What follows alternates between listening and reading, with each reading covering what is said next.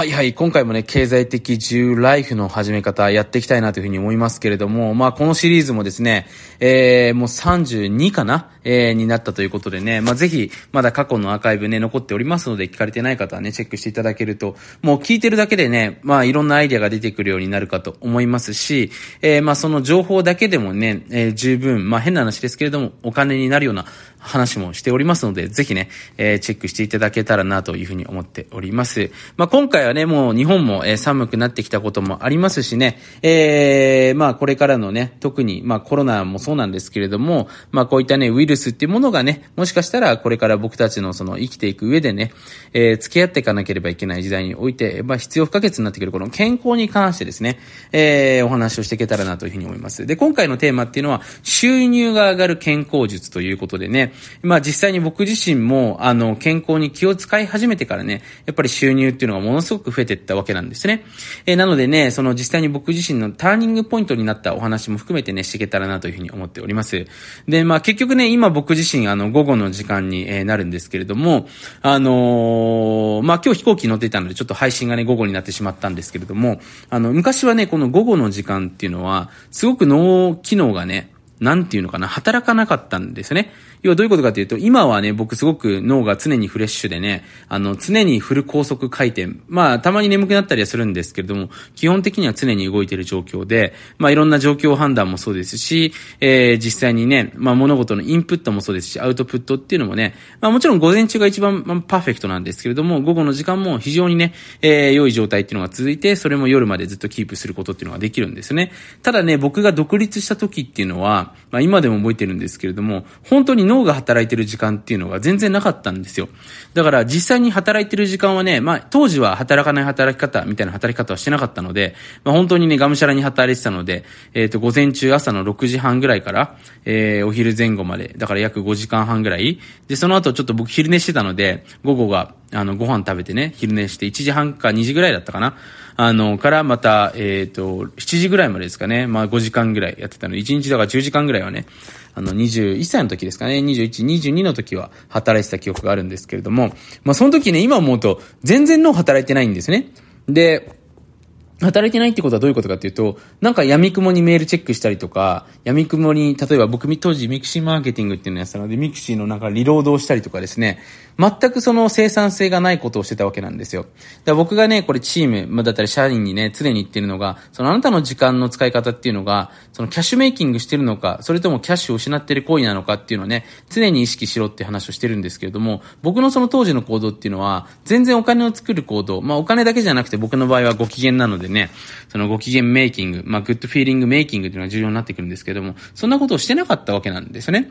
で、まあ、そこからね、まあ、食事っていうものに少しずつ興味を持つようになってね、まあ、その自分の食べ物をまず変えていったわけなんですよね。で、当時、まあ、僕自身はエンザイムって言われているもの、まあ、簡単に言うと酵素ですよね。えー、酵素をたくさん含むもの、生のものですよね。をたくさん食べるようにしてったらですね、まあ、やっぱりどんどんどんどん体調が良くなっていって、えー、すごくコンディションっていうのは良くなっていったんですよね。だから僕自身が、まず一番最初にやったことっていうのは、生の食べ物っていうのを増やしていったんですよね。まあ、 raw ですよね、 raw。だからミックスナッツもそうだと思いますし、果物もそうだと思いますし、生野菜もそうですよね。で、当時はその体を冷やすとか、そういった観点っていうのはね、なかったので、まあ、とりあえず生のものを増やしていけばエンザイムっていうものがね、結局その僕たちの消化もそうですけれども、いろんなところで重要になってくるとね、で食事をすることことによってその自分たちの大事なエンザイムが使われてしまうから、その大事な酵素っていうのをね、減らさないためにも食事で減ってしまいますからね、ほとんどの人っていうのが。あの、食事のおいてエンザイムを減らさないような食べ物、むしろエンザイムを増やすような食べ物っていうところでね、まあ生のものを食べてたわけなんですけども、やっぱりちょっと体が冷えてくるわけなんですよね。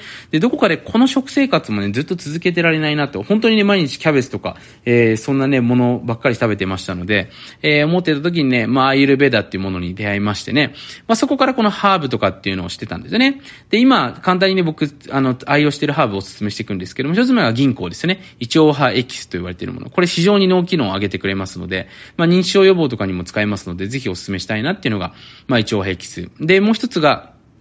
アシュワガンダーっていうものね。えー、これは、まあ、インドでもね、伝説のハーブとかとも言われていますけれども、本当に馬のような、馬力のようなね、パワーが出るっていうふうに言われているね、まあ、ジオ競争だったりとか、いろんなところに使えるのがこのアシュワガンダーというね、えー、ハーブになります。で、三つ目がね、シラジットって言われてるね、えー、ものになりまして、これはま、石ではないんですけれども、まあ、それに近いものですよね。まあ、あの、日本だとあんまり多分馴染みがないのでね、もしよかったら調べていただければなというふうに思うんですけれども、非常にですね、えー、これパワフルです。これもね、結構アシュワガンダに似たような作用があるんですけれども、まあ、ヒマラヤ3枚からね、よく取れるものっていうのが基本的には多くてですね、まあ僕たちのその本当にね、え、大事なミネラルもたくさん含んでおりますしね、まあ血液を促進してくれたりとかね、細胞を活性化してくれたりとか、まあ結構僕もですね、これ飲んでいるとあの疲れにくくなるなっていうのでね、まあかなり愛用していたりするんですけれども、まあそのシラジットってものですね。まあそのね、アイユルベータでだからこのハーブとかそういったね、ものにたくさん出会いまして、まあ実際に子供生まれる前にね、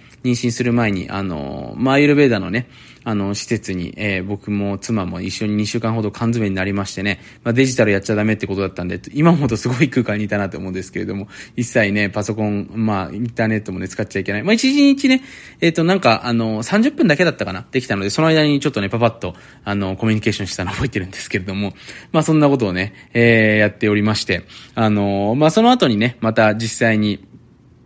今ちょっとまた違った、えー、手法でね、あのー、食事に関しては非常に気をつけてるんですけども、で、やっぱりそのね、食事を気をつけ始めてからやっぱり脳がね、ちゃんと動くようになったんですね。で、脳が動くとね、あの、情報のね、処理の速度っていうのも上がりますし、要するに決断とか行動ですよね。これが自然に上がっていくわけなんですね。でよくね、その、行動力を上げるためには、何かそのね、あのー、いろいろとモチベーション的な部分で目標を決めましょうとか、結構そういったことって言われてたんですけれども、実際にね、食事変えるのが一番早かったりします。で、僕の、ね、特にポケビジメンバーの方にはね、よく言ってるのが、その、まず食べ物でやめることですよね。まあ、白米とかもそうですし、小麦もそうですし、白いもの系ね。まあ、特にカーボ。まあ、蕎麦は僕は OK にしてるんですけれども、もう全部やめる。え、これやめるだけでも全然ね、あの脳の回転上がってきます。で、最初ね、やめた時ってちょっと中毒性があったりするので、なんかストレスが溜まったりする部分はあるんですけども、慣れてくるとね、それが普通になりますから。むしろね、食べた時に、なんか自分のその血糖値が上がる感覚